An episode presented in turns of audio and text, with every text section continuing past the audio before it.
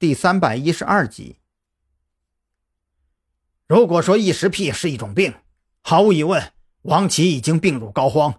他不但没有被赵雅茹日复一日、越发浓郁的爱恋唤醒，反而将赵雅茹视作最美味的食物。他精心编制了一个出国考察的谎言，带着赵雅茹就出了国门。可当王琦再次回到公司的时候，赵雅茹却不知所踪。赵雅茹的父母曾经到公司闹过无数次，最后王琦将百分之四点九的股份转移到赵雅茹的名下，并且在国外注册了一家分公司，借口赵雅茹被安排去国外发展业务，以此打消了赵雅茹父母的疑虑。可是这种事情又怎么能长久呢？一年之后，赵雅茹始终没有露面。赵雅茹的父母再次找上门来，王琦开始动起了歪心思。他用高昂的薪酬招募秘书，精心挑选和赵雅茹身材相似的女孩，带去韩国整容，然后回来冒充赵雅茹。可是每一个整容过后的女孩都没能活过三个月，最终都会因为王琦无法控制而沦为食物。而现在的赵雅茹。可以说是所有的赵雅茹中活得最久的一个，也是最歹毒的一个。童宁说到这里，脸上写满了唏嘘。他很快就发现了王琦吃人的秘密，可是为了不被王琦吃掉，他竟然抢先找到了一个和自己身材相似的女孩，送去整容之后供王琦食用。不但没有感到罪恶，反而以此为荣。不停地给王琦提供这种特殊加工过的食物，也正是因为如此，才让王琦大感舒心，索性就一直留着他用来释放兽欲，顺带安抚正牌赵雅茹的父母。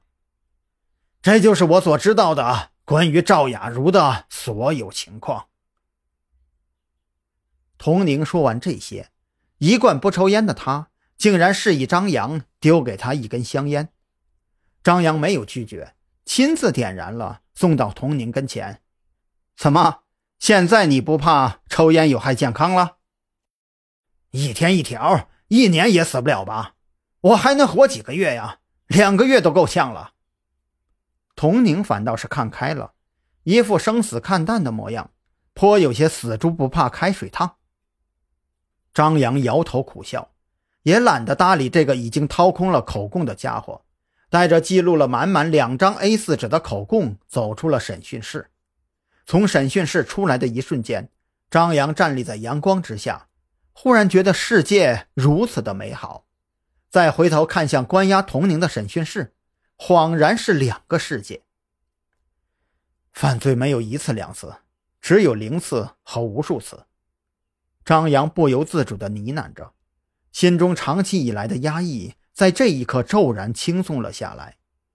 当张扬带着童宁的口供出现在赵军面前，李栋正在电话那头兴奋地给赵军说着什么。从赵军的表情来看，应该是个好消息。赵队，什么好事啊？让你高兴成这样？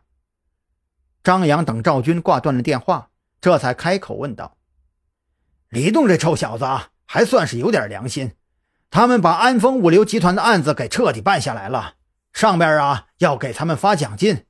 刚才打电话说，经过刑警队全体警员投票决定，他们这次的奖金会由上级部门酌情给我们分配一部分，也算是咱们特侦局帮忙的辛苦费。赵军脸上笑意洋洋，宛若是绽放了第二春一样。那个赵队啊，您是不是忘了一件事啊？张扬却怎么也高兴不起来。李栋这哪里是高风亮节呀？